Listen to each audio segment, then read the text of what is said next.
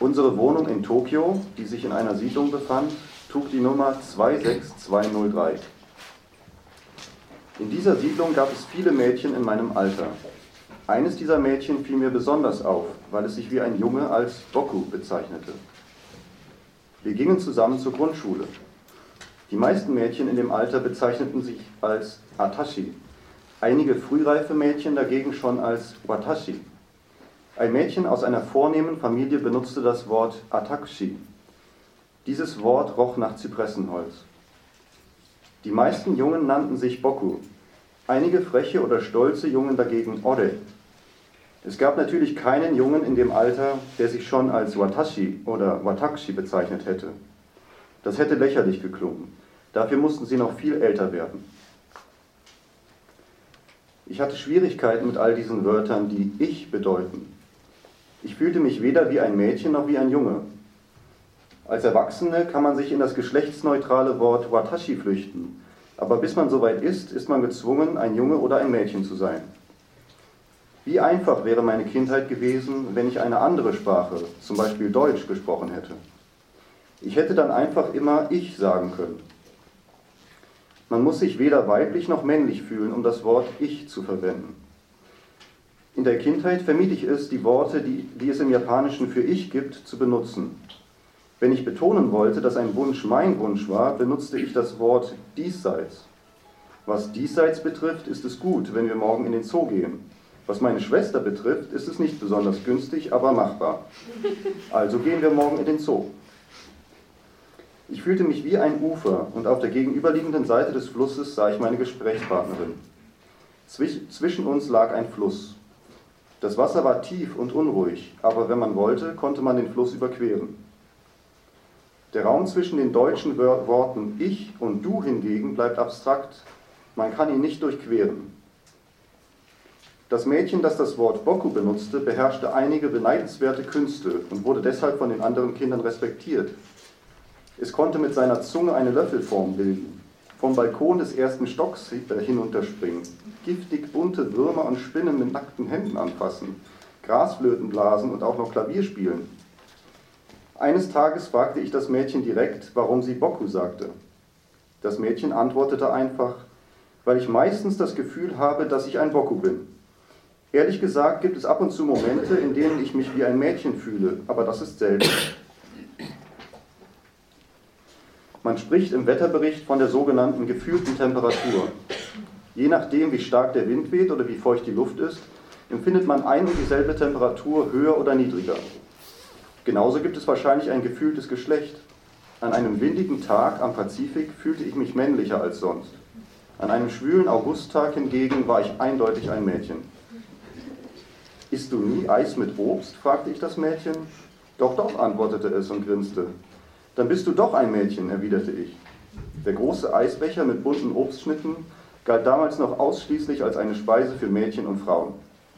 Ein Junge oder ein Mann musste so etwas heimlich essen und sich dabei schämen. Das Mädchen, das sich Boku nannte, hatte Schuhe für Jungen an und auf seinen Bleistiften befanden sich männliche Comicfiguren. Der Schulranzen war zwar rot wie bei den anderen Mädchen, aber der Regenschirm war blau und trug das Bild eines Roboters. Er war also männlich. Hast du zu Hause äh, Mädchenstäbchen oder Jungenstäbchen? fragte ich das Mädchen. Es zuckte mit den Schultern und verriet mir, dass es Stäbchen mit Obakyu habe. Die, Comicfigur, die Comicfigur Obakyu war, wie der heutige Pokémon, für Jungen und für Mädchen gedacht. Anders als dieses Mädchen, das sich Boku nannte, konnte ich mich nicht als Boku fühlen. Die Jungen waren mir fremd, ich spielte nur mit Mädchen, ohne mich aber selbst als Mädchen zu fühlen.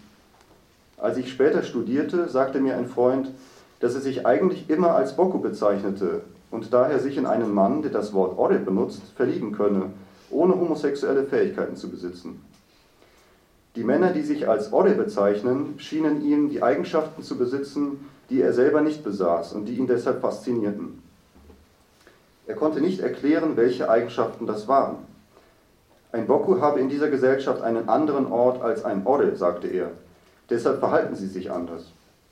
Als er mir das sagte, wurde mir bewusst, dass die Ore-Männer auf mich körperlich anders wirken als die Boku-Männer.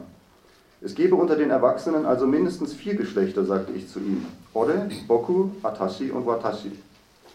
Das Mädchen, das sich Boku nannte, verlor ich irgendwann aus den Augen.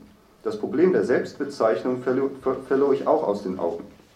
Denn ich zog nach Europa und fand das Wort Ich, bei dem man sich keine solchen Gedanken mehr machen musste.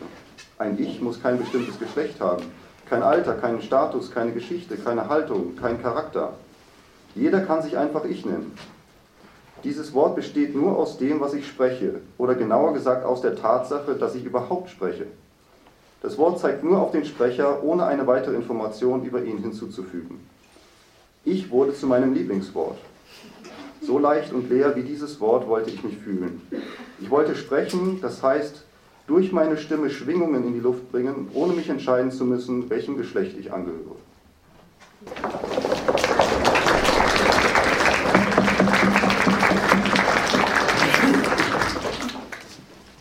Ja, ganz herzlich willkommen zum heutigen Abend zum Thema Geschlechterrollen und sprachliche Strukturen. Das ist ein ganz wichtiges und ganz altes Thema der feministischen Diskussionen.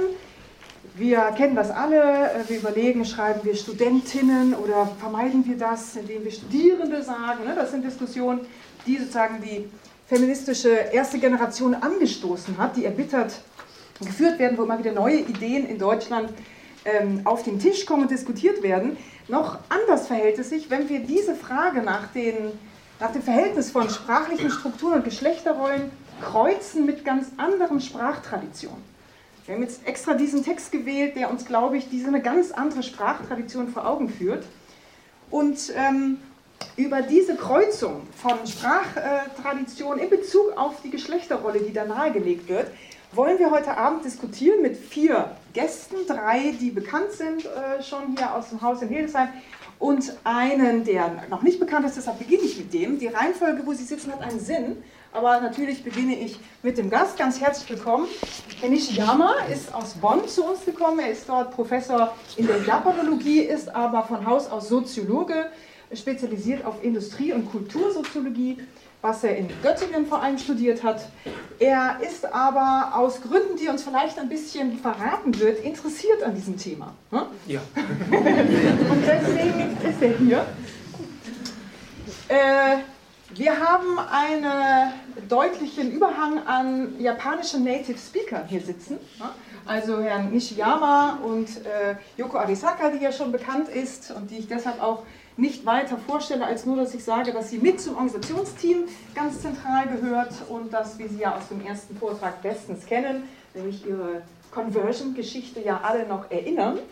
Und dann ist uns auch bekannt die dritte Native Speakerin, Yukiko Kuwayama, die hier ähm, auch zum Vorbereitungsteam gehört und die Rahmenorganisation macht.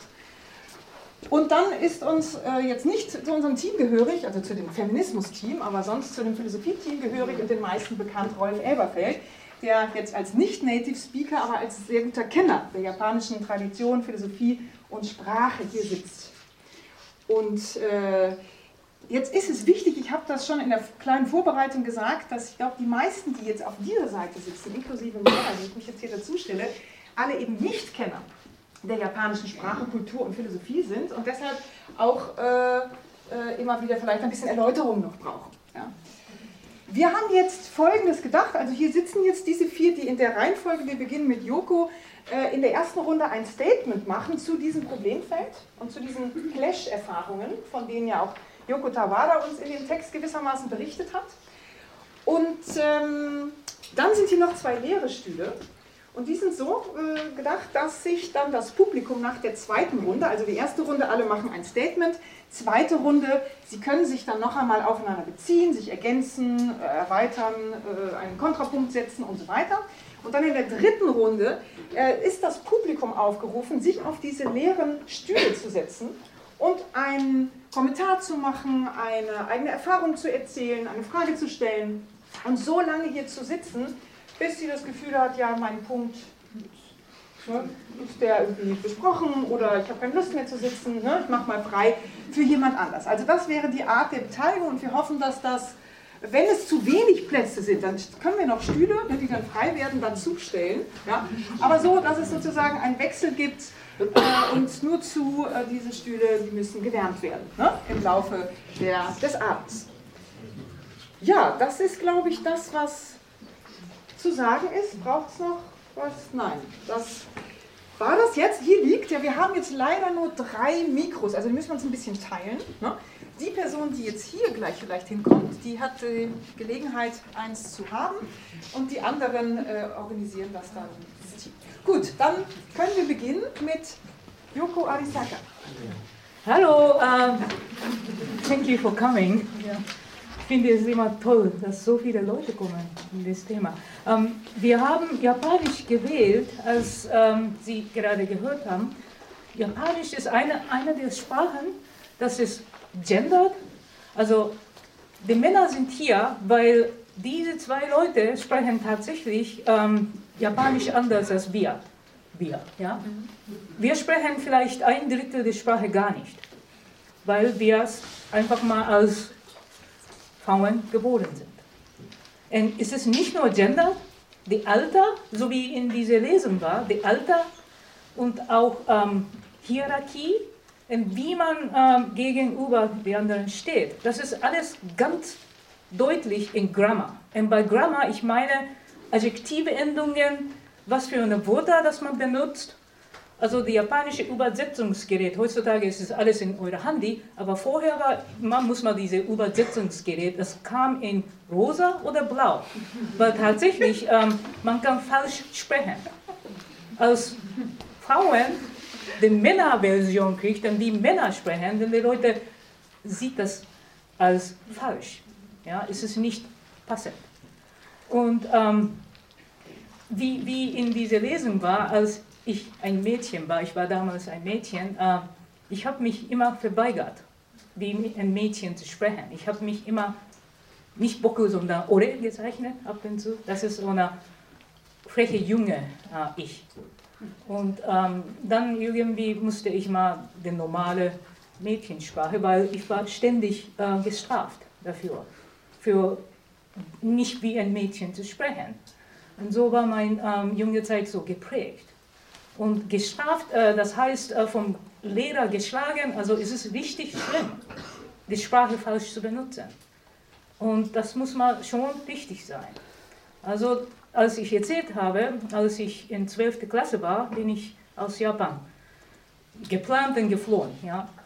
Und dann ähm, in Kalifornien, so wie in der Lesung war, ich habe Ei gefunden. Das war toll. Ich konnte mit jemand, oder es ist egal, ich konnte immer Ei sagen. Und dann, ich musste nicht mehr ein Mädchen sein, ja, das, ja, bis ich zu Feminismus gekommen bin. Ja, denn, also, das letzte Ding, das ich wollte, ist, für mein Gender oder Geschlecht so aufmerksam zu machen. Ja, ich wollte einfach mal neutrale Individuum sein. Also in japanischer Sprache diese, was wir ganz normal wahrnehmen, der Alter von Leuten, Geschlecht von Leuten, und was für ein soziales Status von den Leuten, das ist in unserer Erfahrung, so phänomenologisch, in unserer Erfahrung war, das ist einfach normal in der Sprache schon, in Grammar und Struktur und in Satzbildung. Also in einerseits kann man sagen, wow, das ist äh, ähm, bizarr, ne? aber andererseits, das ist irgendwie wahrer zu der Erfahrung, weil wir nehmen die Leute nicht als neutrale Individuen. Wir nehmen die Leute wahr, als ich, ich äh, spreche mit meinem Mann oder ich spreche mit einem Mädchen. Na, sowas ist immer unmittelbar in unserer Erfahrung. Ja? Also ich hatte am Anfang Schwierigkeiten, immer I zu sagen in alle Kontexten. Das, das war für mich fremd. Und dann denke ich, ja, ich spreche mit meinem Professor, meinem Professor, aber ich sage I. Ich spreche mit meinen Kumpels und dann spreche I. Ja? Das war sehr bizarr. Aber dann, also Befreiung, aber fremd. So, das war das. Also diese diese äh, Idee, dass ich ein Individuum bin, wie alle anderen, at jeder Zeit. Das ist eine in einer Sprache, das so wie Englisch oder Deutsch, das, das scheint selbstverständlich zu sein, aber ist es ja nicht. Was selbstverständiger ist diese unmittelbare Erfahrung. Ich spreche mit einem so und so, auf so und so Alter und so und so Aussehen, und dann wählt man das Gefühl, ne? nicht, Gefühl wählt man nicht, aber gilt man die Sprache, dass es äh, so oder so was kommt. Ja. Und deshalb ist diese Besatzung und dann auch, wieso Japanisch? Weil Japanisch ist so eine Sprache, dass Gender komplett in der Sprache ist. Und ähm, einer von den Gründen, wieso Feminismus zu sprechen auf Japanisch eher sehr schwierig ist. Ja. Welche Sprache benutzt man? Das ist schon eine Wahl, das, becomes, äh, das äh, wird sofort erkennbar. Welche Position nimmt man denn? Ja? Okay, so. Ja, guten Tag, ich heiße Takahiro Nishiyama, ich bin der Native äh, Japanisch-Sprecher für männliche äh, Version. ähm, ich bin, äh, ja, seitdem ich sprechen konnte, äh, aufgewachsen mit dieser männlichen Japan Japanisch und äh, ja, äh, ich kann Ihnen beschreiben, wie das war. Ähm, also seitdem ich sprechen konnte, habe ich äh, eigentlich Boku benutzt, wie in dem Text von Frau Yoko Tawada.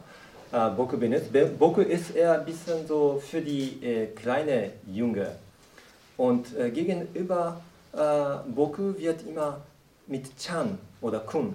Chan ist so eine Erniedrigungsform für die Jugendliche, Junge, für Junge benutzt. Und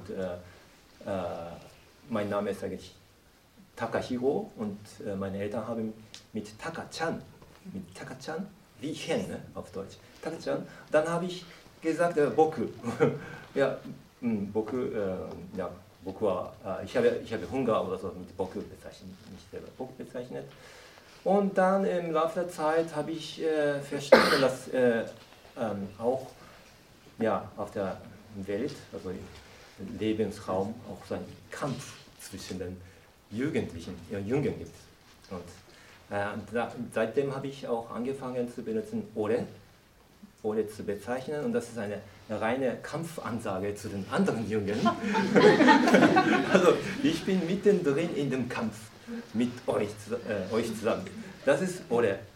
Aber fast alle Jungen haben Ore benutzt. Viele Feinde waren nicht Das war sehr, sehr aber ähm, ja, äh, schwer mich durchzuschlagen in dieser Situation. Ähm, aber äh, ab dem Alter 18 oder 19 fühlt man sich nicht mehr so ja, korrekt, so kämpferisch zu sein. Und dann habe ich angefangen, äh, Watashi oder so eine neutrale Form, Watashi, Watashi zu benutzen. Und das ist auch so eine Höflichkeitsform gegenüber anderen Männern. Also ich kämpfe nicht gleich mit ihnen, sondern ich gucke erstmal, was für Position sie haben.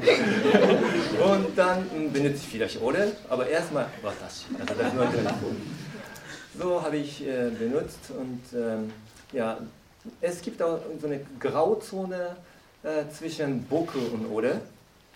Ore und von Ore zu Watashi. Das ist sehr schwierige ähm, so eine, ja, Zeit. Man weiß nicht mehr, ob ich äh, Bock benutzen sollte oder Ore benutzen sollte. Und ähm, ja, das ist äh, so ein Identitätsproblem bekommt man. Bin ich Bock oder Ore? Oder Watashi? Und äh, das ist schon ähm, ja, ein interessantes äh, Erlebnis für mich, äh, in der japanischen Gesellschaft zu leben. Und, aber ähm, ja, im Alter 18 oder 19 bin ich auch aus, dem, aus Japan weggegangen äh, und äh, angefangen in den USA zu leben. Und deswegen habe ich auch angefangen, Ei zu benutzen zuerst. Äh, und dann habe ich eine ähm, deutsche Frau kennengelernt und bin ich nach Deutschland gefahren, gefahren und dann danach habe ich ich benutzt.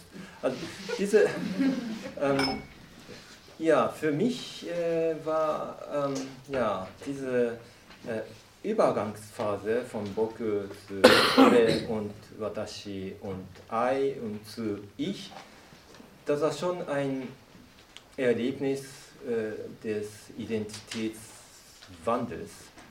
Ähm, also diese, ja, ähm, das war schon eine äh, Erfahrung, dass ich mich selber äh, beobachten konnte, wie ich mich äh, geändert habe.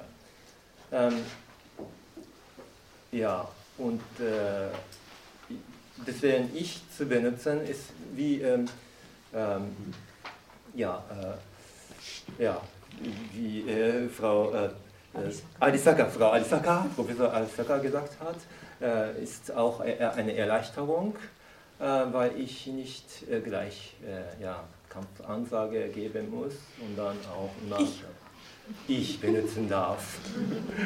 Und, aber ich glaube, in der deutschen Gesellschaft gibt es wahrscheinlich auch so einen Kampf. Mhm. Also bestimmt. Und das äh, wahrscheinlich, ich merke das nicht oder ich ignoriere, weil ich äh, total wohl, mich wohlfühle mit ich.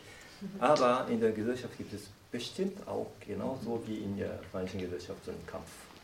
Aber ja, möchte gerne wissen, wie das funktioniert, nur mit ich, ohne Kampfansage zu machen. Das möchte ich von Herrn Professor Elberfeld.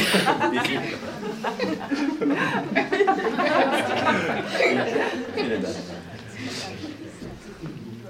Ja, vielen Dank. Ähm, ja, zu dem Thema sich zu bezeichnen, ich fand, also für mich war es auch immer ein großer Sprung oder ich glaube, bis ich sechs oder sieben Jahre alt wurde, habe ich mich immer Yukiko genannt, also mit meinem Namen. Yukiko möchte etwas essen, Yukiko möchte das und das machen. Aber das machen auch einige Mädchen oder einige ja, Kinder in Japan. Und irgendwann habe ich neue Leute kennengelernt im Schwimmbadclub und wenn ich mich Yukiko nennen würde, dann verstehen sie wahrscheinlich nicht. Also ich bin endlich mal zu dem Sinn gekommen und habe angefangen, ja, mich, mich Watashi zu nennen. Watashi ist so relativ eine neutrale Form. Und das war ein großer Sprung, ich erinnere mich immer noch. Ähm, ja, genau, zu dem Punkt, äh, also, I, also als ich, also in Japan lernt man allererst Englisch als die zweite Sprache. Und ich habe das, so wie in meiner Generation alle anderen, ich habe das, ich habe Englisch angefangen zu lernen, als ich zwölf war. Ja. Und ich habe ein Glück gehabt, ähm, eine, ein, eine Nachhilfe oder einen Privatunterricht mit einem kanadischen Muttersprachler Englisch zu üben. Und am Anfang hat es sehr lange gedauert, aber es war auch für mich sehr schön, so kennenzulernen, das benutzen zu können. Hat sehr lange gedauert, bis ich mich daran gewöhnt habe.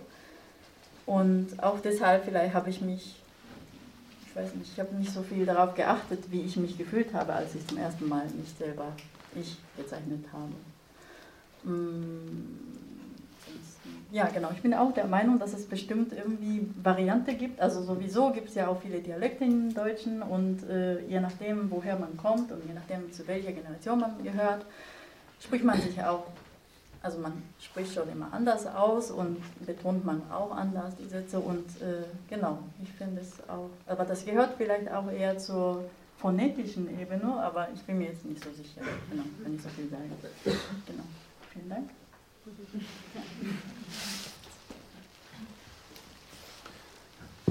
Ja, ich bin kein Native Speaker, aber ich habe vor 31 Jahren angefangen, äh, Japanisch zu lernen, 1986.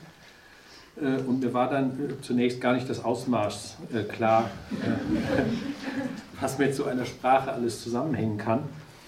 Ähm, und ich habe jetzt eine eigentümlich andere Erfahrung in der Hinsicht, weil ich ja in die Sprache reingegangen bin. Und man lernt eine Fremdsprache und eine Sprache ja immer von den anderen her.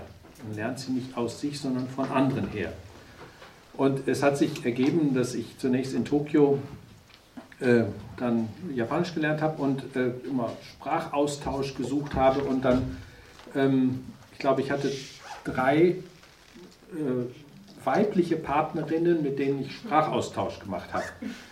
Das heißt aber, meine japanische Sprachpraxis war weiblich. Und mein Japanisch wurde immer weiblicher, was mir gar nicht auffiel. Ich aber immer komisch angeschaut wurde, weil die Leute sich, glaube ich, fragten, ist der jetzt homosexuell? Will der eine Frau sein? Was macht der da eigentlich? Und ich das aber lange gar nicht gemerkt habe, dass mein Japanisch so weiblich war, weil ich ich habe gedacht, ja klar, die Regelwendungen, die ich in den sprachpraktischen Übungen immer wieder geübt hatte, die, die ich aber und ich habe sehr lange gekämpft mit dem Wort Odde. Also ich fühlte meinen Körper auch nicht so richtig bereit für das Odde sprechen. Nur wenn ich manchmal sehr betrunken war, dann konnte ich mich als Odde fühlen ähm, und auch mal Odde ausprobieren. Aber es war wirklich eine sehr eigene Erfahrung, dieses Wort zu benutzen die Bezeichnung, weil man, man muss irgendwie sehr ähm, ne, so männlich sein, um Odde sagen zu können. Darum bin ich meistens auch bei dem etwas neutraleren Boku oder Watashi, bei dem höflicheren, man weiß ja nie so genau. Und aber das Problem ist, ich selber kann es bis heute eigentlich nicht klar empfinden, wie mein Japanisch empfunden wird. Weil ich gar nicht das Ausmaß, weil ich zu, zu, nicht lang genug in Japan gewohnt habe, um wirklich genau die Feinheiten äh, alle abspüren zu können, äh, die damit zusammenhängen. Also das zu meiner eigenen äh, Erfahrung auch mit diesen äh, Worten. Und jetzt auf der anderen Seite. Ähm, ich war immer angezogen und ich hatte, ich hatte eher das Leiden unter dem Ich. Also, weil man dann immer identisch sein muss. Man fühlt sich als eine Identität, was Joko eben noch gesagt hat. Also ich muss immer dieses Ich sein und ich bin immer ich. Wenn ich mich als Ich bezeichne, bin ich eben ich. Ich habe tatsächlich erst durch diesen Text von Tawada Yoko, die äh, wir einmal vor fast zehn Jahren mal zur Lesung hier nach Hildesheim eingeladen hatten, dann wurde mir klar, ja, das ist ja auch großartig, dieses Ich. Man hat eine Befreiung, aber das konnte ich vorher gar nicht empfinden, weil ich umgekehrt gedacht habe, ist doch toll, wenn man immer sich verschieden entwirft. Und äh, ich konnte aber die gesellschaftlichen Zwänge wiederum nicht empfinden, die äh, jetzt hier beschrieben wurden auch, äh, und die Einengungen, die konnte ich wiederum nicht empfinden. Äh, sondern fühlte, äh, weil was Joko eben geschrieben hat, wenn ich mit einem Menschen spreche, muss ich mich anders entwerfen. Ich bezeichne mich als äh, mit einem anderen Ich, ich spreche anders, ich spüre anders, ich komme und das ist dann auch bis in die Theorie hinein, aus dem Zwischen, zwischen diesen beiden Menschen entsteht mein, mein Ich und mein Entwurf, wie ich jetzt bin. Und das drückt sich ganz äußerlich darin aus, dass Menschen, wenn sie sich in Japan begegnen, erstmal gar nichts sagen können, sondern erst ihre Visitenkarten austauschen, damit man schaut, aha, wahrscheinlich muss ich dieses Ich verwenden. Und äh, jene Verben, äh, wenn ich mit dem sagen möchte, ich möchte jetzt essen gehen, dass ich nicht Tabioka oder ähm, äh, Itadakimashoka, Nantoka, irgendwas ganz Höfliches sagen will. Das muss ich ja wissen vorher. Ich muss bis in die Verbwahl wissen, äh, mit wem ich es zu tun habe, sonst kann ich mit dem gar nicht reden.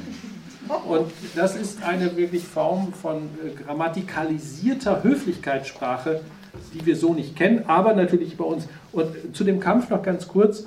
Ähm, das beobachte ich bei unseren Kindern. Das habe ich in Japan nicht so beobachtet. Das wäre auch nochmal eine Rückfrage. Äh, unsere, unsere Kinder, die jetzt durch, einer ist jetzt in der ersten Klasse und da beobachte ich ganz klar, der, der, der Kampf geht über Schimpfwörter. Über böse Wörter, ne? so wie das A-Wort, ne? Arsch. Oder so, wenn der kommt, der Kleine, wieder, oh, Arsch, ne? Arsch. Äh, und das ist nicht so sehr über die Ich-Bezeichnung, sondern über diese Schimpfwörter. Und das weiß ich gar nicht, ob das in Japan man so, das ist so ein Sport, die Kleinen, also wer die kräftigeren Schimpfwörter kennt, der ist sozusagen derjenige, der am, am, am stärksten ist. Das wäre, fände ich interessant, ob es so eine sprachliche Dimension da gibt. Auch vielleicht als Rückfrage.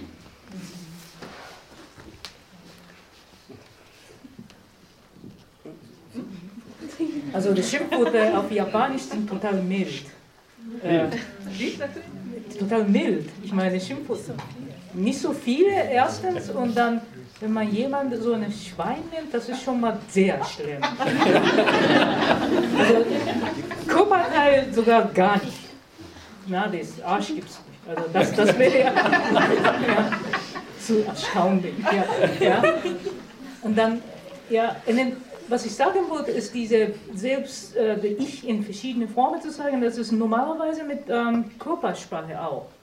Ja, als ich ein kleines Mädchen war, aber oder mich genannt habe, ich war total stark, ja, weil ich war kampfbereit. Jemand kommt dann, ja, geerzt. Ja? So war das. Aber sowas kann man nicht sagen oder ausdrücken. Ja? Ja? Weil wir ähm, höflich sind. Ja?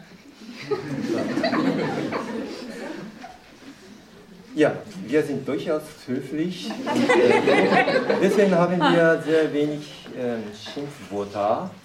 Aber wir, ja, irgendwie, mh, ja, wie ich, ja, diese, die Kraft zwischen den Menschen werden nicht durch die ähm, Qualität und Quantität von Schimpfwörtern äh, ähm, gemessen, sondern eher, ja, äh, die Haltung und Körperhaltung und so weiter. Wie, wie man spricht. Ja. Wie man spricht, wie man spricht. stimmt, Wie ja. laut Ja. oder wie man die anderen anguckt, die Körpersprache. Na, das gibt es irgend so eine Power. Ja. Hm. Aber in Japan äh, gibt es auch äh, mehrere äh, Gebiete, also Präfekturen und Kulturen. Und äh, es gibt auch sehr ja, verschiedene Arten von Männlichsein. Man sagt auch in Kyushu, in dem südlichen äh, Land, also auf, äh, auf dem südlichen Insel, da sind die Männer am männlichsten. Sie sind so kampfbereit, immer. Als ich äh, ein, zum ersten Mal, ja, ich komme aus Norden. ja, und als, ich, als ich zum ersten Mal mit diesen Leuten gesprochen habe, habe ich gedacht, sie möchte mit mir kämpfen. Also, diese Wortlaut und äh, auch wie sie sprechen, ich dachte, sie beschimpfen mich. Aber das war gar nicht so. Es war ganz normale äh, Art und Weise, wie sie äh, mit mir kommuniziert haben. Und äh, ja, sie haben auch laut gelacht, und, aber ja, sehr unterschiedliche äh, Verhaltensweise haben auch Japaner, auch selbst äh, sie im gleichen Land leben.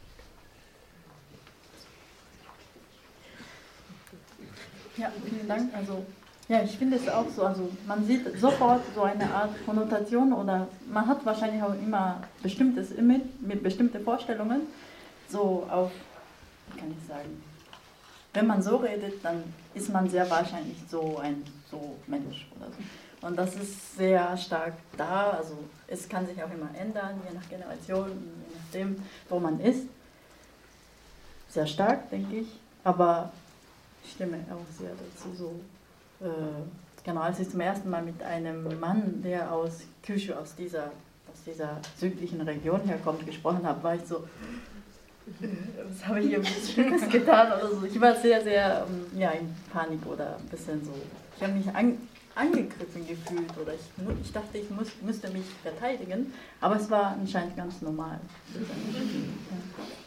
ja danke. Noch eine Möglichkeit, beziehungsweise über das, was wir bisher noch nicht gesprochen haben, ist, im Japanischen ähm, kann man auch ganz ohne das Ich auskommen. Das ist eine ganz wichtige Ebene und Dimension, dass man nämlich gar nicht sich selbst bezeichnet, sondern das ist auch noch ein bisschen anders. Im, im Lateinischen gibt es ja das, dieses Cogito zum Beispiel. Das O ist die Anzeige für Ich denke. Da braucht man nicht sagen, ich denke, sondern cogito heißt ich denke. Aber im Japanischen ist es so, dass man dann einfach sagen, denken oder so. So omo. So omotta. Das heißt weder ich noch irgendwie, irgendwie so omotta heißt irgendwie, das hat ein Denken stattgefunden. Mir, mir, mir denkt oder so. Mir denkt. Omoetta. Omoeru. Mir denkt das. Wer, wer denkt da? Ne? Und das ist eine eigene Möglichkeit noch des Japanischen, diese, das der Situation zu überlassen. Und darum habe ich auch häufig ja Situationen erlebt, gerade dann, wenn man so unterschiedliche Menschen, die noch nicht so genau wissen, dann sagt erst niemand was, guckt so und sagt irgendwie ein bisschen was, aber nichts mit ich, sondern immer nur so langsam. Und das hat mich wahnsinnig gemacht am Anfang. Völlig wahnsinnig. Ich konnte, konnte es kaum aushalten, dieses Nicht-Gesetztsein, dieses Nicht, äh, da ist jemand, der auch ich sagt, sondern irgendwie mal erstmal gucken, was passiert hier und wer, wer sind wir eigentlich, wer, wie können wir uns ansprechen. Oh, das hat mich wahnsinnig gemacht. Das ist mindestens das erste Jahr lang, völlig verrückt, äh, immer wieder habe ich stark darunter gelitten, unter dieser Nichtsetzung als ich. Übrigens, ja, das ist sehr wichtig für Mädchen, das Ja. zu üben. Ja. Das ist eine Frauen äh, und Mädchen, die dürfen nicht sich zeigen. Also muss man immer in Passivstimme äh, Stimme sprechen und dann es wird äh, gemacht.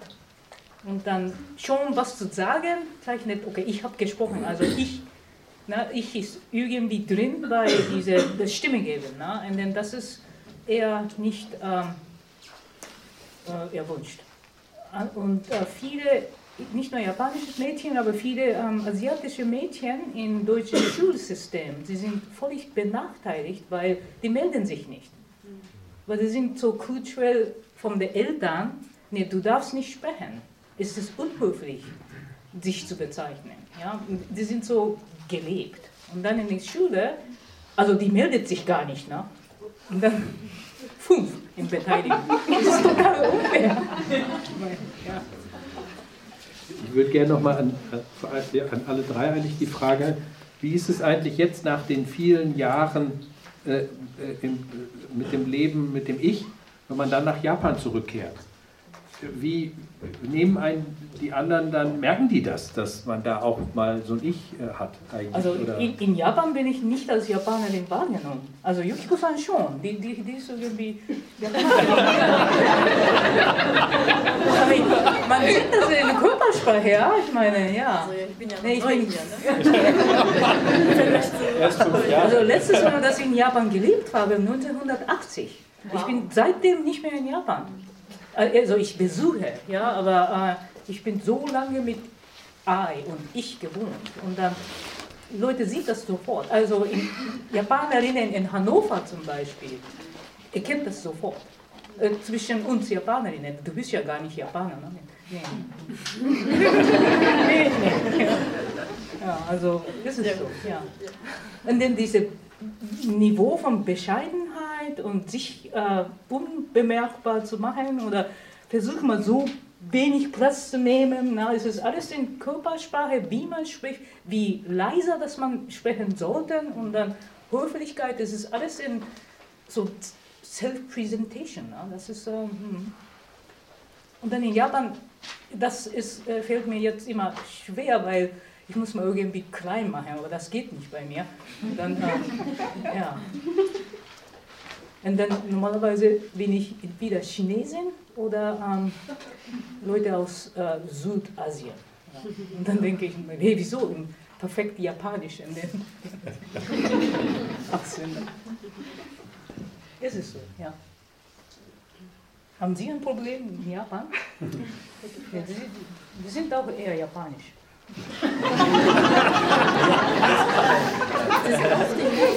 Äh, Ja, ich bin öfter im Jahr, nein, so oft nicht, aber ähm, ja, einmal im Jahr oder so äh, fliege ich nach Japan zurück. Und dann benutze ich wieder Ore zu meinen Freunden. Wir kennen uns sehr gut und wir wissen, wer stärker. Deswegen, wir, wissen, wir müssen nicht unbedingt so eine Kampfansage sagen, äh, aber ähm, ja, sagen wir einfach Ore, weil wir unsere Kräfte schon wissen. Ist auch ja, Aber es neu- ist ja neutralisiert. O- Ore neutralisiert. Ist nicht überzeugend. Ähm, ja, Aber gibt es eine Veränderung sozusagen des Gefühls in Japan nach den langen Jahren in Deutschland? Oder ist das Ja. kein Problem? es gibt äh, ja, ein ja, Problem. Also man, ja, wie Sie auch gesagt haben, also ich kann mich nicht mehr so einschätzen, ob ich Ore oder Watashi. Und also, ähm, es gibt irgendwie plötzlich so eine äh, Unsicherheit, Un Unsicherheitsgefühl, ob ich mich richtig ausdrücke äh, oder mich richtig verhalte. Ähm, diese Wortwahl, Wortwahl ist ja schon, äh, gehört zum, zur Verhaltensweise äh, im japanischen, in, der japanischen Gesellschaft. Sehr. Ähm, wenn ich Watashi sage, also ich möchte gerne auch höflich sein zu den ähm, älteren Japanern und sage Watashi oder Watakushi. Ich weiß nicht, ob das auch äh, ja, ja, treffend ist. Manche Professoren sagen, ähm, ähm, bezeichnen sich Boku. Und ähm, äh, ja, ich finde, Boku ist für mich nicht so ganz äh, korrekt. Hat sich denn das, Ihr Verhalten zu den japanischen Frauen verändert? Ich meine, Sie haben jetzt eine starke deutsche Frau als Feministin. Und hat das irgendeine Veränderung oder machen Sie das ja, das, ich weiß nicht, wie ich die Frage stellen soll. Ja, das war ein langer Lernprozess für mich, von Ore zu feministisch orientierter Watashi, also ich zu sein. Und äh, ja, in Japan, für mich sind die Frauen genauso äh, wie die Frauen in Deutschland. Das wäre ähm, äh, nicht, nicht besonders, wie kann man sagen, äh, ja, das ist sehr schwer auszudrücken, aber ähm, mm, ja, ich habe so eine, ein Lineal verinnerlicht, ein Lineal für die Gleichberechtigung. Und äh, das wären, ja, zum Beispiel, ähm, wenn eine Japaner, Japanerin äh, irgendwo ins Restaurant geht, dann mache ich die Tür auf und dann halte ich. So, solche Verhaltensweise in Europa habe ich, habe ich äh, gelernt und das äh, praktiziere ich auch für die, ja, genauso wie für meine Frau. Aber was ich nicht machen kann, machen kann, ist Mantel so anziehen. Das kann ich immer noch nicht, weil das ist sehr tief in der europäischen Gesellschaft äh, verwurzelt, nehme ich mal an. Und wenn ich das mache, dann habe ich das, ich bin nicht richtig dafür. Ich bin nicht äh, da, dazu gewachsen. Denke ich, ja. ja. Vielleicht noch eine kleine Sache zu Yoko, nee, zu ja. Eine Beobachtung. Wir haben ja gemeinsam 2011 eine Konferenz organisiert hier, wo sehr viele japanische Philosophen und Wissenschaftler nach hier zu, auf die Domäne gekommen sind und Joko, ich habe da eine Beobachtung gehabt, dass du zumindest eine gewisse Schwierigkeit hattest, weil diese japanischen Männer, vor allen Dingen die nicht so viel in Europa gelebt haben, irgendwie doch die Erwartung hatten, auch wenn du die wir gleichberechtigte Organisatoren waren, von dir irgendwie die Erwartung haben, dass du vielleicht doch den Tee kochst. Natürlich. Und auch also, die Philosophen und Männer, also die äh, gebildeten Männer. Ja, ja. Oft ähm, als äh, Philosophieprofessor war ich ähm, in Vorlesungen in Japan, na, an japanische Unis. Oft im Zimmer, ich bin der Gast, aber ich bin die einzige Frau. Und dann kommt diese Teetime, na, die Teezeit. Also wer steht auf? Ja? Ich stehe auf weil ich sehe, okay, äh, ich muss mal aufstehen und Tee kochen. Also es ist so tief ja, in und dann denke ich mal, ja, ich unterrichte Feminismus in den USA. Dann, äh, aber weißt du, ähm, ist es nicht, äh, solche kulturelle Praxen ähm, ruiniert den Identität nicht. Also ich kann gerne ausstellen, gerne alle Themen machen, aber das heißt nicht, dass ich Feminismus vergesse oder irgend sowas. Na, das, das kann beide in, in mir leben. Ich verstehe das. Ja, das ist ja total blöd. Na, ich äh, stehe auf und mache einen Tee. Ja. Aber ich, ich mache gerne Tee für andere Leute, also das mache ich gerne. Aber dann, dann denke ich mal, das ist dieser Postkolonial-Feminismus wichtig. Ja, because, äh, weil die westlichen Feministen sagen, aber wieso machst du das? Das ist ja total doof. Ja, du bist so lange in den USA, ne? jetzt gehst du nach Japan und stehst du auf und machen nur diese Leute Männer Tee. Das kannst du ja nicht. Aber ja, doch. Ja. Also. Das so gleiche denke ich auch oft, äh, wenn ich in Japan bin oder wenn ich genau ähm, zur Übersetzung dazu Dolmetschen andere japanische Herren begleiten muss und dann oh, ich muss auf jeden Fall Tee kochen oder ich muss auf jeden Fall Wasser geben oder sowas. Und, aber ja, wieso das du nicht mal? Würde ich nicht sagen. Es ist wirklich so, ähm, ich glaube, auch wenn ich ein Mann wäre, trotzdem würde ich das machen. Das sage ich mir und dann mache ich das. Wenn ich denke, wenn ihr euch so verhält, dann würde ich das nicht. Wenn ich so denke, dann vielleicht mache ich das nicht. Das ist auch wieder ein Kampf immer noch bei mir. Und, Aber ich merke auch, dass ich zu einer ein bisschen anderen Generation gehöre, weil meine Professoren haben von sich selber Tee gemacht und oh mein Gott, das, was soll ich damit jetzt machen? Ja, so ein Gefühl habe ich auch gehabt. Trotzdem, ja, ich denke auch, dass es sich wieder ein bisschen ja, verändert hat. So, the floor is open. Join us. Da ich ja gerade schon so gefragt worden. Ah ja, das ist ja super. würde ich gerne ein bisschen was dazu sagen. Also nur eine kleine Story. Ähm, als wir uns kennengelernt haben, habe ich natürlich, also unser Englisch war so lala. Ähm, das war ja auch in Kalifornien und ich habe dann angefangen, Japanisch zu lernen, natürlich mich von ihm unterrichten lassen. Und das Erste, was er mir gesagt hat, ist, weil ich wollte natürlich wissen, was heißt ich will was essen und so weiter. Das Übliche, was man dann so lernt ähm, und andere Sachen, aber die sage ich jetzt nicht. Aber auf jeden Fall, das erste, wirklich der erste Satz über die japanische Sprache, den ich gelernt habe von meinem Mann, war: Ich gibt es nicht. Tatsächlich. Ja, das war das erste. Was, das war der erste sozusagen, wo ich dachte, äh, ist ja interessant. Also, wo wir beide so gemerkt haben, äh, das ist ja total fremd. Also da passiert jetzt gerade irgendwas, was wir sozusagen, ich mit meinem Deutsch und Englisch lernen, ähm, was mich in eine völlig andere Welt trägt. Das finde ich ganz interessant. Ich fand es aber vor allen Dingen auch spannend, nochmal aus einer anderen Perspektive, aus meiner Perspektive muss ich sagen, was Sie beschreiben, das erlebe ich hier in Hildesheim an der Universität ständig. Also es sind ja Sachen, die sind nicht japanisch. Also bei uns, ne, ich gehe jetzt nicht weiter ins Detail. Auf jeden Fall in Arbeitszusammenhängen, sagen wir es mal ganz einfach so, und ich arbeite inzwischen ja schon relativ lange sozusagen in der Literatur, Kultur und Bildungslandschaft, ist das täglich Brot.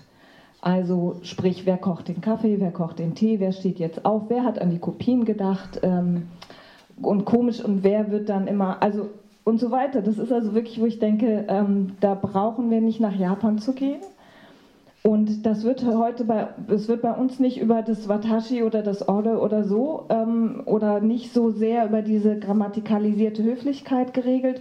Es wird über andere Dinge geregelt, über Körpersprache, über, ähm, ja, also mannigfaltig. Ich könnte jetzt Stories auspacken ohne Ende. Also in 20 Jahren Berufserfahrung äh, kriegt man dann, kriegt Frau da eine Menge mit. Ähm, so. Es wird anders geregelt, es ist hier genauso, es ist hier genauso hierarchisch, es ist hier genauso patriarchal, es ist genau so.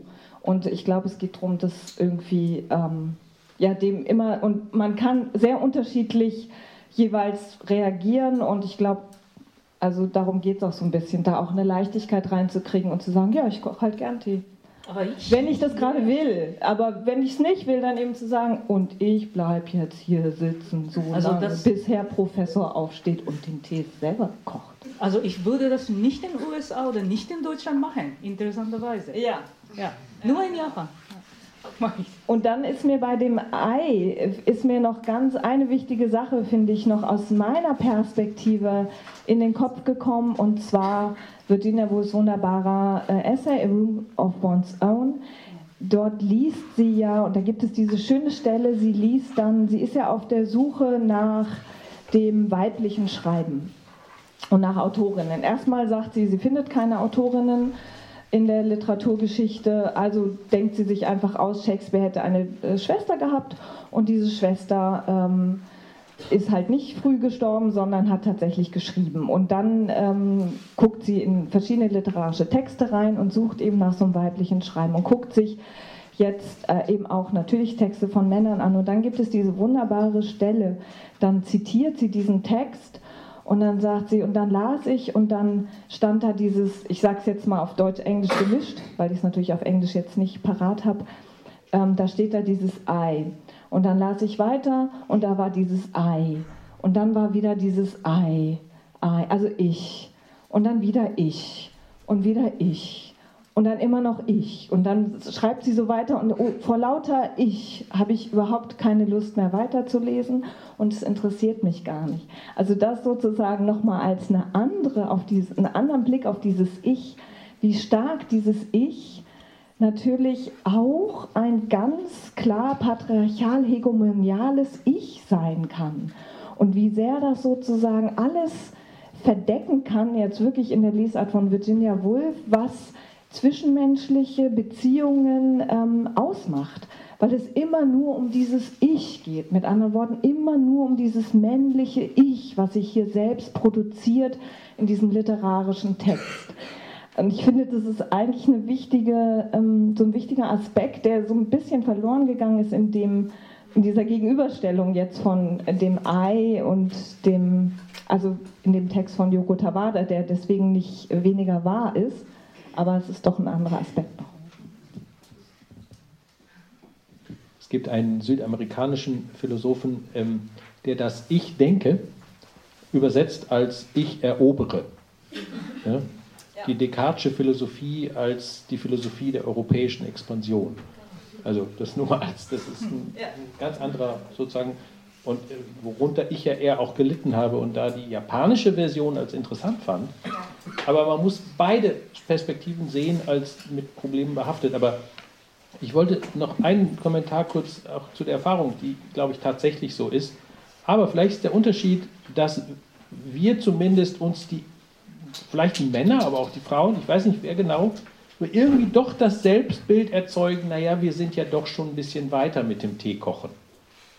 Vielleicht wir reden uns dasselbe ein, dass wir es vielleicht schon sind, aber vielleicht eben doch noch nicht sind.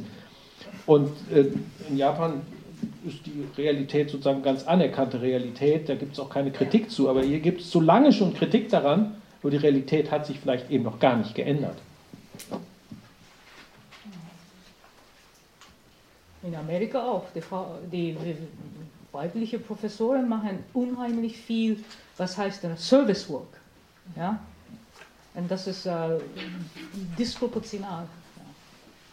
Und wir betreuen Studentinnen und Studenten und na, solche Arbeit ist ja, ja, unsichtbar, aber für weibliche Profes Professorinnen, na, das ist ja heftig. Vielleicht in Deutschland auch, aber nicht äh, klar gesprochen.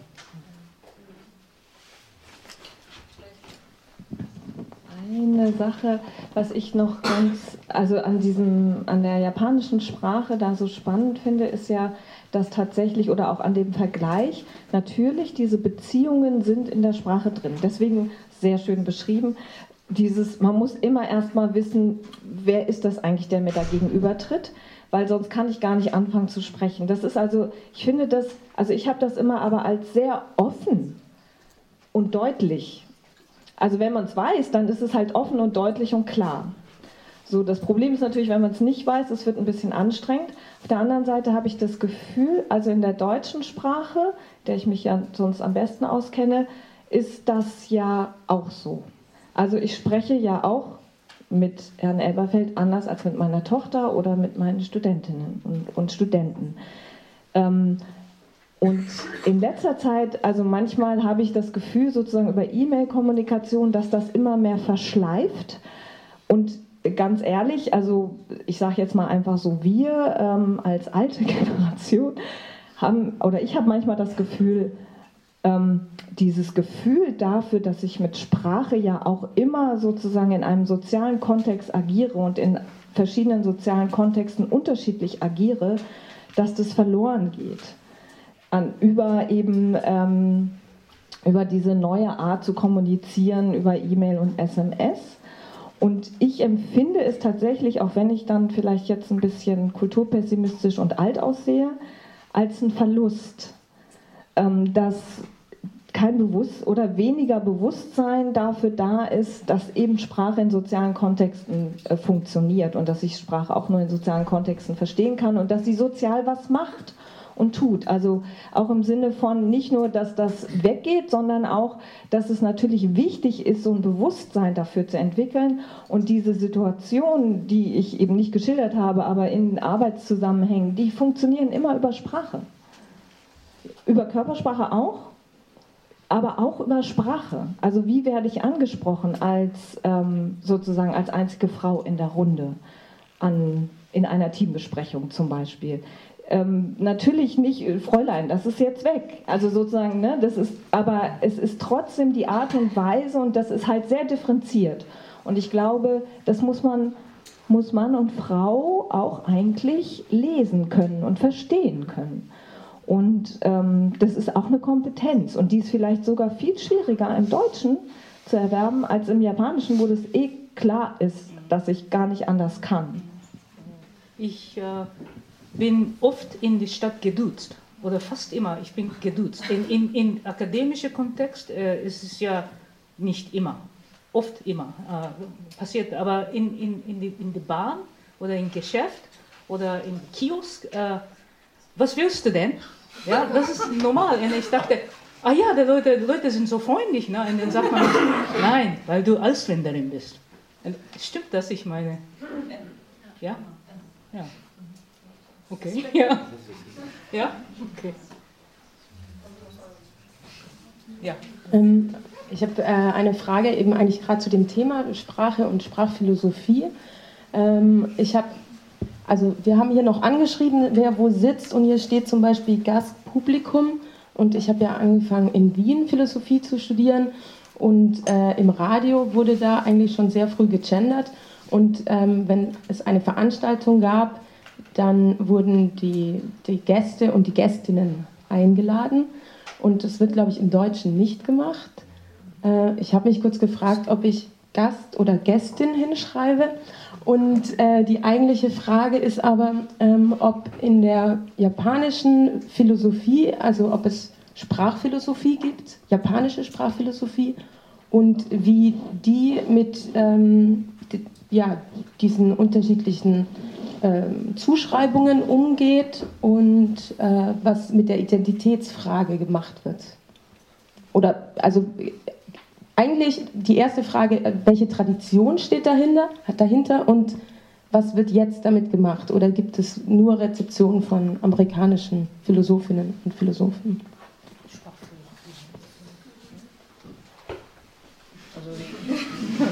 Oder Rolf vielleicht.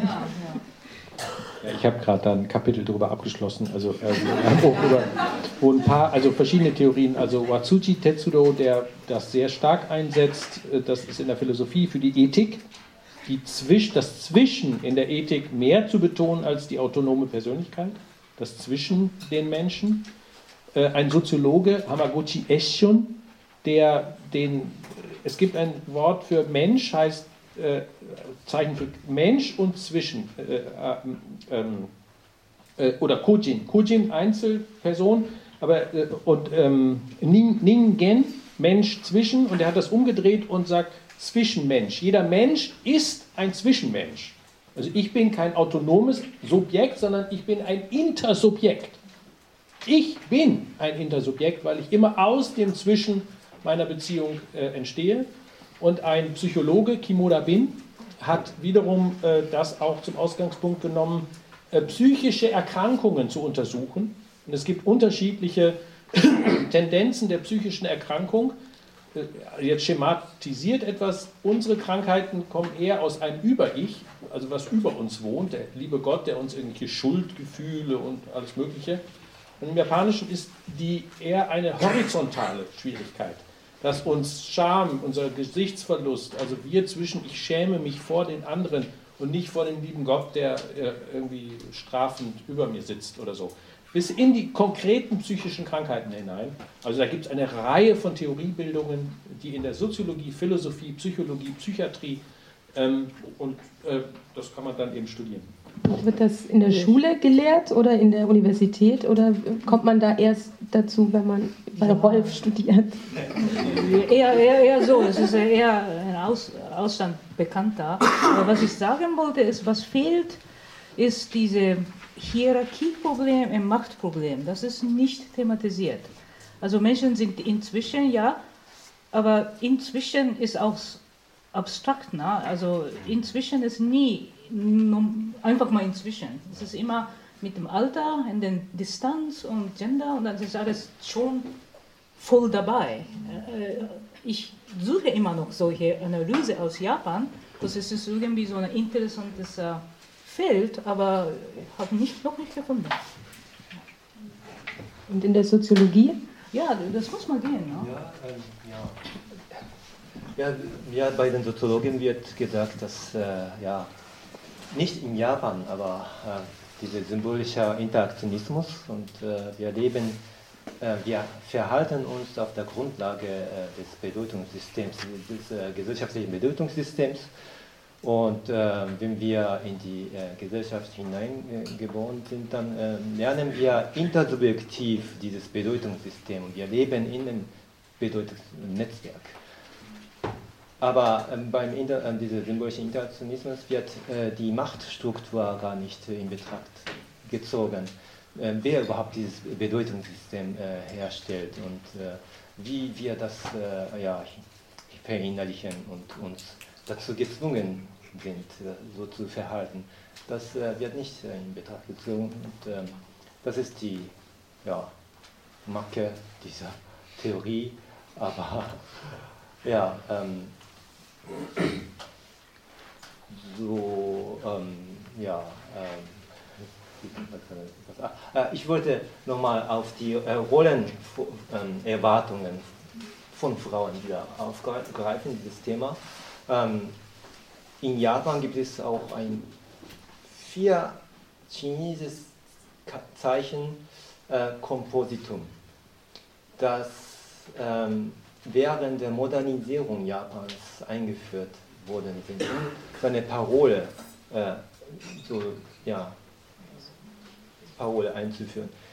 Und äh, ein, ein Kompositum, ein, ein Kompositum von den mehreren Kompositern wie ähm, äh, äh, Wakon Yosai, das ist japanischer Geist, und äh, die Intelligenz von Westen. Also bei, während der Modernisierung, das ist 1868, seit 1868 äh, bis äh, Anfang äh, 20. Jahrhunderts haben viele Intellektuellen in Japan, die Modernisierung übernommen haben damals oder durchgeführt haben, haben solche Wörter erfunden. Und eins davon ist Ryosai Kenbo. Ryosai Kenbo ist äh, ja, ähm, gute Frau und intelligente Mutter, Ryosai Kenbo. Das äh, ja, äh, Ende, äh, 20, äh, Ende 20. Jahrhundert, nee, 19. Jahrhundert ist das Wort äh, eingeführt worden. Und von Europäern? Von Europäern? Genau, das ist die Frage. Also das Wort kommt von einem, ähm, Bildung, von, einem von dem ersten Bildungsminister, ähm, der Mori Arinori, heißt, Arinori Mori. Äh, er war in England und er hat äh, ja, um, um den 1870 äh, hat er in England studiert und dort hat er gemerkt, dass äh, die Frauen in England eine sehr große Rolle bei der Erziehung von Kindern und auch bei der Reproduktionsarbeiten, also zu Hause kochen und Männer unterstützen, sehr, eine, eine sehr große Rolle gespielt hat. Ähm, und ähm, ja, und das war wahrscheinlich die Idee von ihm, Mori, dieses Frauenbild in Japan auch äh, ja, zu verbreiten, weil die Erziehungsaufgaben äh, gehörten zu den Männern damals.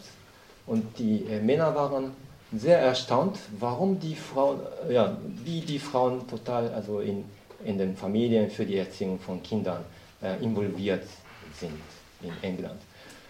Und danach hat er, ähm, ja, als Bildungsminister, äh, er diese, äh, ja, das, ja, dieses Kompositum eingeführt und bis jetzt hat dieses Wort nach 150 Jahren ungefähr ne, hat einen Einfluss auf diese äh, Frauenrolle, also gute Mutter und äh, intelligent, nee, gute Frau und intelligente Mutter.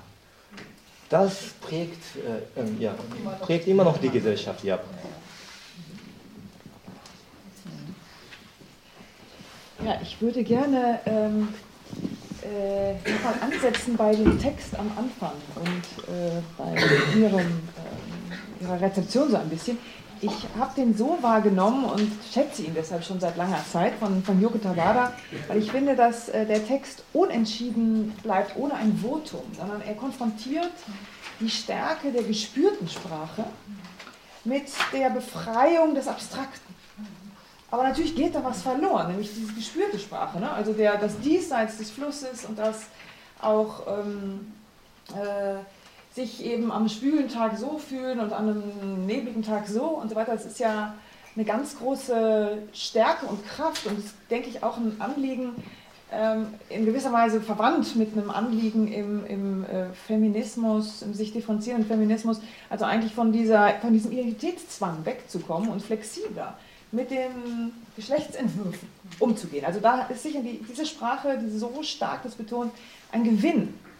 Andererseits wird dann am Ende die Befreiung auch des Ich ja sehr stark betont und ich glaube, das bleibt offen. In beiden Fällen besteht ein Verlust und in beiden Fällen ein großer Gewinn. Ich habe jetzt den Eindruck gehabt, dass du, Joko, dass der Gewinn, der, der befreiende Kraft des Abstrakten sehr stark betont hast und eigentlich eher so, jetzt jedenfalls in deinen Statements, schaust auf die japanische Sprache und die Vergangenheit und äh, die Gegenwart, wenn du sie sprichst, als ein, ein Korsett, ja? eine Rolle, ich darf keinen Platz einnehmen und so weiter. Und nicht so sehr dieses, dieses Spürmeer betonst. Ne? Und ich frage mich jetzt, also frage ich dich jetzt, mein erster Punkt, und der zweite Punkt ist, die feministischen Diskussionen über das Verhältnis von Geschlechterrollen und sprachlichen Strukturen geht ja erstmal dahin, wie wir sie jetzt hier kennen, wie schaffen wir sprachlich Geschlechtergerechtigkeit? Wie tauchen da, wo es quasi neutral ist, aber völlig männlich, ne? na nein, ich meine, wenn ich sage Ärzte, natürlich auch die Ärztinnen und so weiter, ne? diese Sachen, zu sagen, eben nicht, dann tauchen die Frauen nicht auf. Wie tauchen sie erstmal auf? Wie tauchen sie immer gerecht auf? Und vielleicht auch ein Aspekt, wie denke ich, in den feministischen Diskussionen, wie finden wir nicht nur Gerechtigkeit, sondern auch Befreiung. Ne? Befreiung von zu engen Selbstbezeichnungen. Und ich habe den Eindruck, dass diese beiden Sprachen, also sozusagen das, das, äh, der Gewinn durch mehr Spüren und dadurch durch differenziertere Formen und die, der Gewinn durch Abstraktion irgendwie aufeinandergeführt werden müsste in der idealen feministischen ja, ja, Sprache. Ja, also persönlich war vielleicht, das ist, war so besonders für mich war das Problem, ein Mädchen zu sein. Aber ähm, nicht alle. Meine Schwester zum Beispiel fühlt sich völlig äh, gut in Japan, weil die muss man nicht so viel selber denken und so weiter. Ne? Und die hat auf ähm, zehn Jahre in Amerika mit mir gelebt. Aber das fand die echt anstrengend, immer ich zu sein. Und dann geht man in den Café und die fragt dich, also möchtest du so und so und so Bohnen und Milch oder Zucker oder na, also muss man immer ich muss man immer denken, ja, ich ich ich, da muss man na, Subway-Syndrom. Ich möchte einfach mal ein Sandwich haben. Nee, du musst mal entscheiden. Na? Du musst mal Bescheid wissen, was du genau willst. Und das hat die völlig äh, überfordert. Und geh mal in Japan, na, man kriegt schon ein schönes Sandwich, na, no, keiner fragt, was willst du denn? Also also es könnte anders gehen. Ja, so ist es eher vielleicht persönlich, aber im Feminismus fehlt mir diese Wahrnehmungen, dass wir alle sowieso haben. Ja, die phänomenologische Ebene, das ist ähm, nicht them äh, thematisiert und in Theorien, so der Feminismus jetzt läuft. Es ist über, entweder über Gerechtigkeitsframework ähm, oder ähm, Gleichberechtigungsframework, also viele Framework, äh, Framework gibt es, aber diese gegenseitige Wahrnehmungen ist oft ähm, na, nicht, nicht da. Aber da, davon kann man sehr viel machen, glaube ich. Ja. Und dann, dann kann man auch ähm, postkoloniale Feminismus richtig machen. Das, äh, heutzutage ist diese westliche Feminismen, fast alle Feminismen analysieren Japan und dann die machen japanische Frauen als Opfer. Irgend so eine Struktur, na, äh, Machtverhältnis, bla bla bla. Aber das stimmt nicht genau. Äh, wenn du alle japanische Frauen fragen, nee, ich fühle mich überhaupt nicht äh, oppressed. Äh, ja? Also das, das wundert mich deswegen. Ja. ja, die Frauen nehmen das hin, also die, das, obwohl sie unterdrückt sind. Also sie nehmen gerne diese Position. Also das ist die, das ist die, ähm, manche sind doch oppressed, ja, aber die anderen sind nicht oppressed. Also ist das False Consciousness, sind die so, so duped in Männer identifiziert, dass sie überhaupt nicht eine eigene Machtlosigkeit sehen aber sie, ich glaube, das ist schon eine westliche Analyse. so vorzustellen. Ja? Also deshalb ist es ja interessant in, in Feminismus so, so eine, es ist eine Frage von Sprache, aber auch einfach mal Wahrnehmungen, dass äh, in Sprache durchkommt. Und die deutsche Sprache ist viel feiner als äh, Japanisch. Ihr, ihr habt ein tolles Gefühl vom Siezen, Duzen und na, wie man spricht. Und also das ist ja schon eine feinere Sprache in Wahrnehmungen zu, zu um, Wort kommen lassen als Englisch. Ja, denke ich. Also, du, bist, du sitzt hier. Ja, danke. Ähm, ja, ich wollte noch ein bisschen ähm, auch was dazu sagen, weil ich habe auch Japanisch gelernt und war eineinhalb Jahre auch in Japan. Ähm, was ich jetzt noch ein bisschen dazu bringen wollte, ist, dass ich das auch durchaus als positiv erlebt habe, als ich in Japan war. Ähm, nicht nur jetzt diese Personalpronomen, sondern allgemein die Art und Weise, wie, Menschen miteinander umgehen. Also ich würde mich selbst auch eher als einen eher etwas weiblicheren Jungen bezeichnen. Also nicht so ein Ore-Typ, sondern vielleicht Boku oder ich habe meistens Watashi benutzt. Und äh, ich fand es sehr angenehm eigentlich. Zum Beispiel fand ich auch ganz angenehm diese ähm, Kontextlosigkeit manchmal. Also, dass man nicht sagen muss, äh, ich tue das und das. Weil ich auch ein bisschen das Gefühl habe, dass in Deutschland das Ich gar nicht so neutral ist, wie man das vielleicht denken könnte, sondern dass das deutsche Ich fast schon so zwischen Boku und Ore so angesiedelt ist ein bisschen.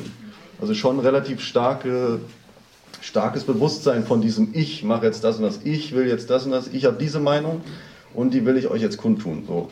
Und dass das im, im, Japanischen ganz anders ist, dass man sich viel mehr zurücknimmt und dass das für mich persönlich sehr angenehm war, weil, weil ich eben selbst eine Person bin, die, die jetzt nicht so gerne äh, in diesen Ich-Kategorien einfach operiert. Und dieses Weglassen vom Ich fand ich sehr, äh, fand ich sehr interessant einfach. Das äh, fand ich so eine Öffnung von einer ganz neuen Dimension, eigentlich, wie man überhaupt sprechen kann. Und was dazu kommt, ist, ähm, dass ich noch vielleicht fast noch mehr als diese sprachliche ähm, Komponente, diese ganzen körperlichen ähm, Ausdrucksformen und so auch gespürt. Aber also wenn jetzt, also ich habe noch nie so ähm, mädchenhafte Mädchen wie in Japan erlebt, die einfach, äh, vielleicht kann man das so sagen, also die, die einfach sich auch so darstellen als, als, ein, als ein Mädchen, als ein schüchternes, süßes Mädchen und dieses, also dieses Süße ist ja in Japan sehr stark betont das ist ein eigenes Ideal sozusagen von Weiblichkeit, ähm, kawaii, also süß zu sein. So niedlich, kindlich oder sowas. Und das wird absichtlich auch dann ähm, produziert, weil das eben so ein Ideal ist. Ähm, Mädchen möchten irgendwie sich kawaii darstellen, weil, weil das irgendwie attraktiv wirkt auf, auf die Jungen in, in Japan auch.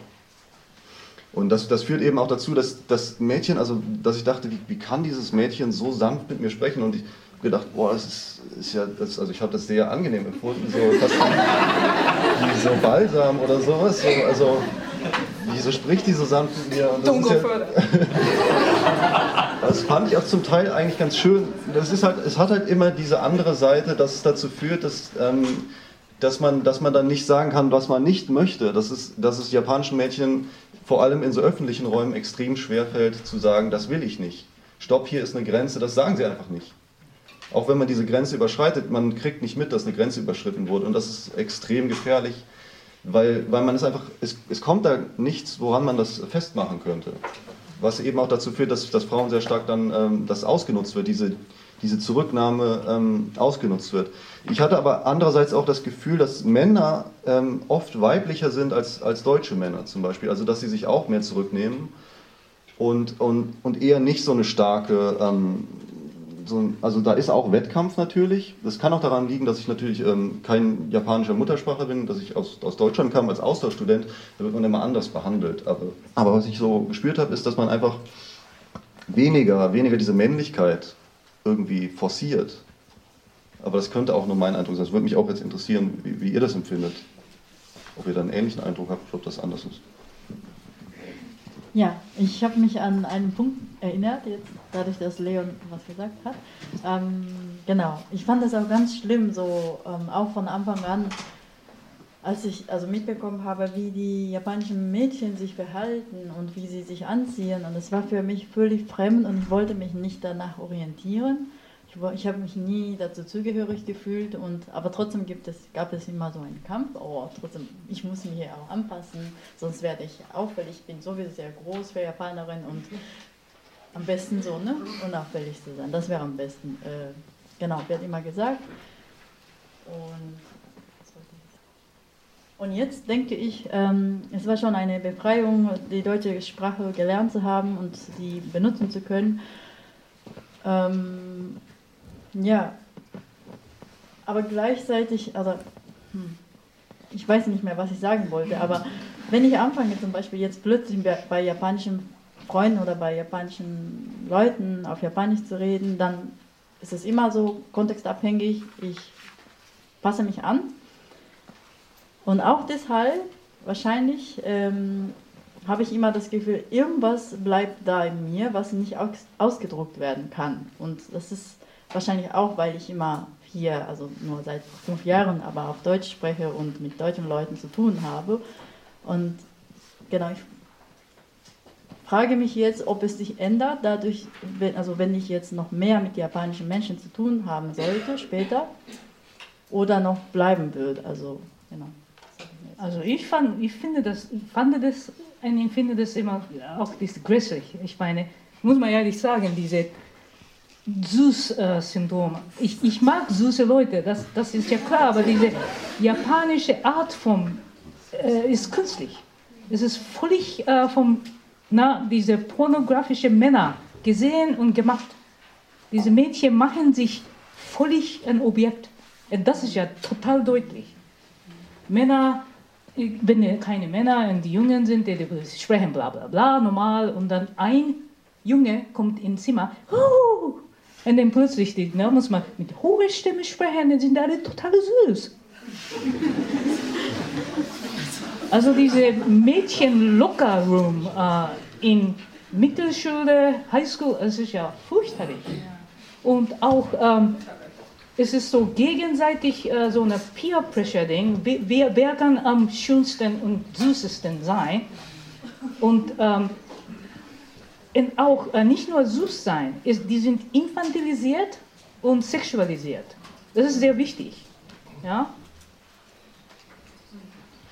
äh, ja also ich glaube, es hat auch sehr viel mit, ähm, mit der Kommerzialisierung und auch ähm, ja, Verkaufen und äh, alle also solche mit Werbungen in dieser ähm, kapitalistischen Produktionsweise zu tun. Und ähm, ja, diese Kawaii hat auch natürlich sehr viel mit dem ja, äh, Frisur oder auch äh, äh, Schmink, Schminkstoff oder wie heißt das?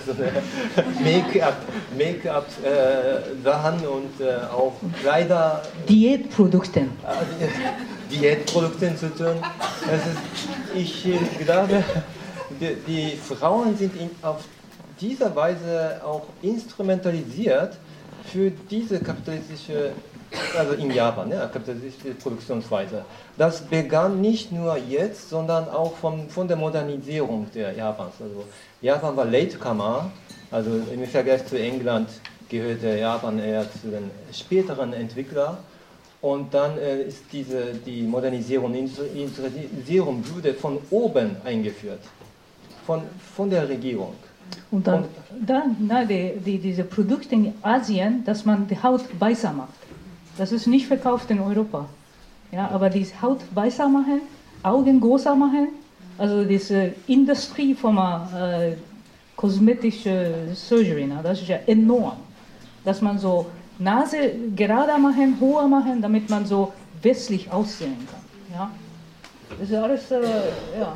Also ja, auf diese Weise werden die äh, Frauen eher instrumentalisiert äh, für, für die Unternehmen, für diese äh, systemkapitalistische Produktionsweise. Und ähm, das geht äh, seit der Modernisierung Japans immer weiter, immer weiter.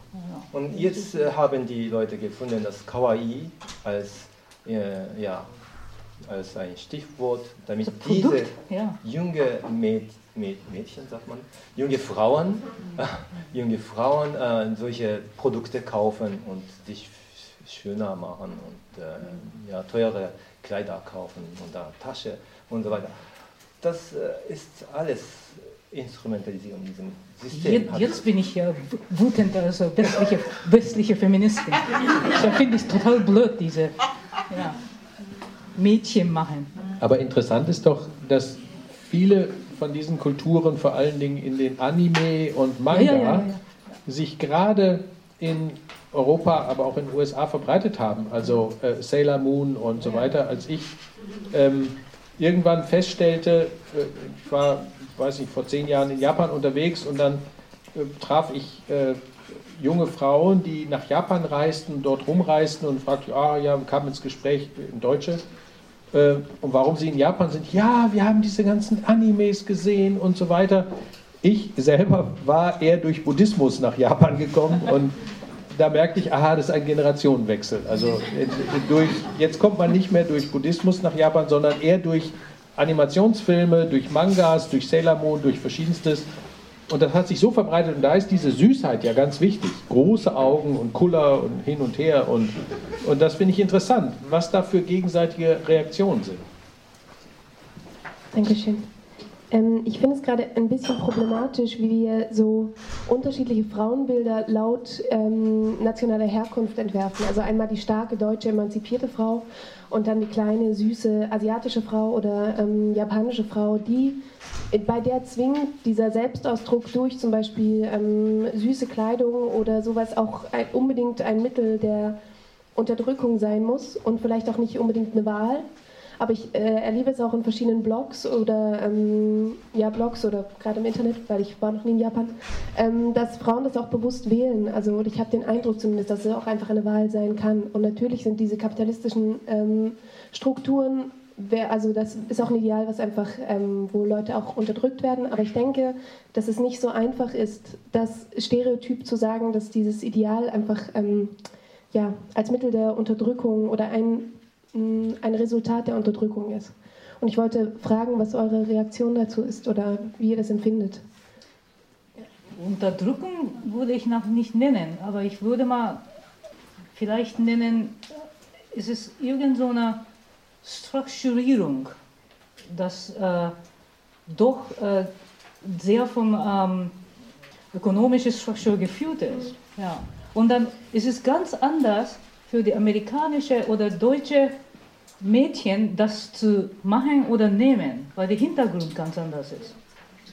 Und das Resultat ist auch ganz anders. Hier kann ein Hobby sein. In den Mädchen oder Frauen kann auch anders sein. Aber da ist diese Alternative nicht. Aber dann würde ich gerne noch fragen, ähm, ähm, Sie haben ja vorher gesagt, dass Sie es okay fanden, dann doch Tee zu kochen für Ihre Kollegen. Ist es dann doch da und dass es aber völlig legitim war? Und äh, wie das Verhältnis zu dieser, einen, zu dieser einen Anekdote ist und dann dazu, dass man eben keine Wahl hat und es trotzdem irgendwie macht, aber sich darin auch befreit fühlt. Ähm, Weil ich schon bewusst bin. Ja, das ist ein Unterschied. Ich denke, das ist auch wieder so eine bisschen Generationssache. Also ich erlebe auch in meiner Generation sind da auch ganz viele Frauen, die auch arbeiten, auch nach der Heirat.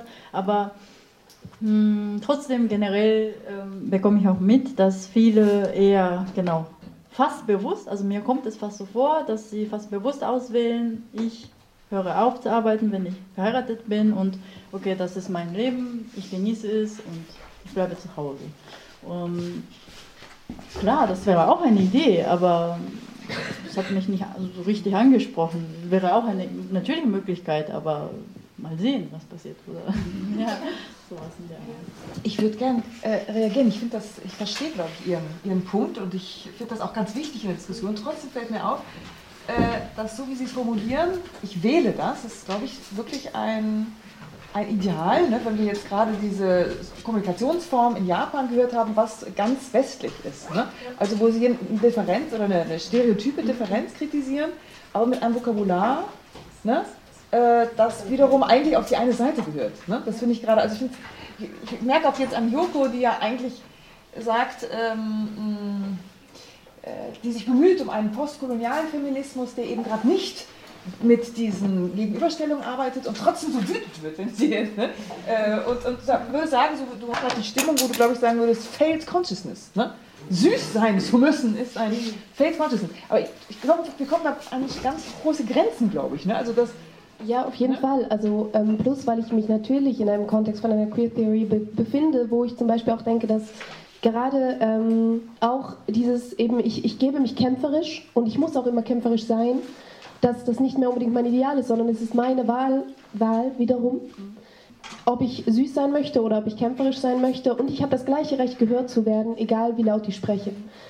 Ja, ich glaube, das war einfach so, auch vielleicht dieses Bild der Stereotypen, äh, vielleicht europäischen Frau, die dann eben immer emanzipiert und stark sein muss, äh, was ich da, was ich dann wiederum als irgendwie ähm, einschränkend finde. Ich denke nur, wie drücken wir den Punkt aus, glaube ich, den Sie machen wollen, denn so wie Sie es sagen, ne, aber ich wüsste jetzt auch keinen besseren, klingt jetzt auch wie die Rückfrage an Joko. Also Joko, hast du als autonomes Subjekt entschieden, ich will jetzt Tee kochen? Dann ist es doch in Ordnung, Tee zu kochen. Aber eigentlich ist das ja noch eine, eine Ebene höher geschraubt. Wieder, äh, das ist dann gut, sich in bestimmte Traditionen fallen zu lassen, wenn man das entschieden hat, autonom. Ne? Ja? Wie kann man das anders sagen? Sich selbst, äh, wie, wie äh, wir schon mal gesagt haben, es ist immer fluide. Also, also es ist schon eine Performance, aber das determiniert mich nicht. Ja? Weil ich bin irgendwie immer was anderes sein kann. Aber diese Freiheit, ähm, was anderes zu sein, das ist schon gelernt in das ist schon im nicht japanischen Kontext gelernt. Aber das kann man, glaube ich, immer nur in einem anderen Kontext lernen. Ja, ja. Dass ich, dass ich als Europäer anders sein kann, kann ich auch nur woanders lernen. Ja. Also die, diese Reflexion auf das kommt man, da kommt man nur über den Umweg, über etwas anderes. Ja. Sonst kann man sich gar nicht wahrnehmen als dieses. Ich glaube, das ist eine. Es kann sein, dass es sowas in Japan gelernt ist. Also für, für, für, für dich. Genau, aber das war ja eben der, der Punkt eben, dass diese Kontextsensibilität, ich glaube, es gibt überall alles. Aber die Gewichtungen und sozusagen Verstärkungen sind manchmal stärker und manchmal weniger, sodass man natürlich hier sehr kontextsensitive Menschen finden kann, die ganz aus dem Zwischenleben, die aber vielleicht stärkere Probleme haben. Und dann nach Japan kommen und merken, oh, hey, das ist ja so leicht hier, weil die das alle machen. Oder andere, die in Japan ganz äh, Orde sein wollen und dann kommen sie nach Kalifornien und sagen, boah, hey, super Leben hier. Ne? Und das ist egal, ob man da Japaner ist oder nicht Japanerin oder wer auch immer. Das, ist, das sind auch selber Resonanzen, die da entstehen und die man aber nur spüren kann, wenn man in einen anderen Kontext geht. Was ich äh, gerne ergänzen möchte, ist, äh, es gibt auch einen ähm, Unterschied zwischen auf Englisch I und me, also I, ich, äh, ich selbst und dann me, also von erwartete äh, ich, also von anderen erwartete ich. Und äh, ob man darauf reagiert oder nicht, äh, hängt davon ab, ob I, also überhaupt das möchte oder ja, das äh, tun, tun würde.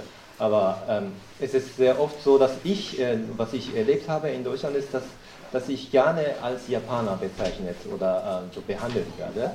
Und ich war in Japan eher, äh, ich wollte nicht in Japan sein, weil dieser Druck sehr groß ist.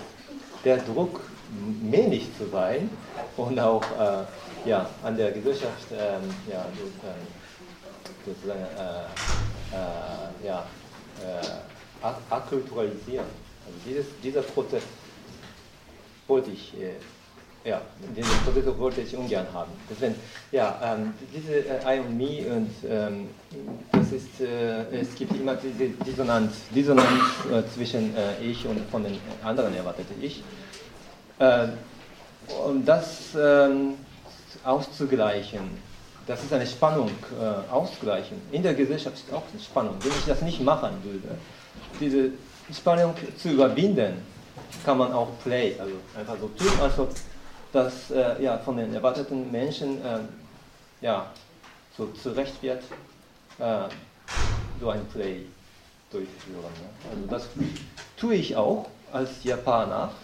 Wenn jemand mich als Japaner bezeichnet oder mich behandelt, dann tue ich auch so. Obwohl ich selbst vielleicht anders, mich, mich anders fühle.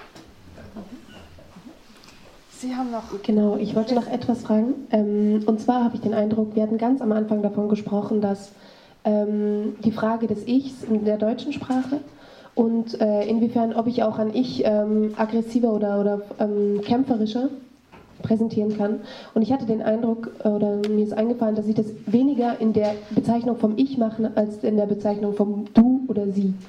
Das heißt, äh, in der Form, was ich für eine Höflichkeitsform wähle, indem ich die eine andere Person anspreche, auch, in der, auch natürlich in meiner Körpersprache, auch in meiner Wortwahl, ähm, verhandle ich unsere Position. Und ich wollte fragen, ob es das zusätzlich, weil ich das nicht weiß, ob es das zusätzlich im Japanischen auch noch gibt, um die ganze Sache noch zu verkomplizieren.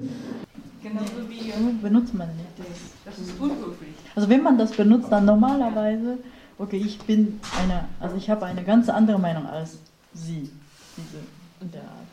Ja, aber, aber auch da gibt es verschiedene Wörter. Wenn ich sage Kimi oder Anatta, dann ist es ganz deutlich. Es gibt nicht so viele wie fürs Ich, aber es gibt verschiedene Differenzierungen ähm, und das ist völlig klar, ähm, dass das ähm, genauso differenzi auch mehrere Differenzierungen gibt. Also in der Sprache für das Du. Ich möchte jetzt erstmal dem ganzen Projekt herzlich danken.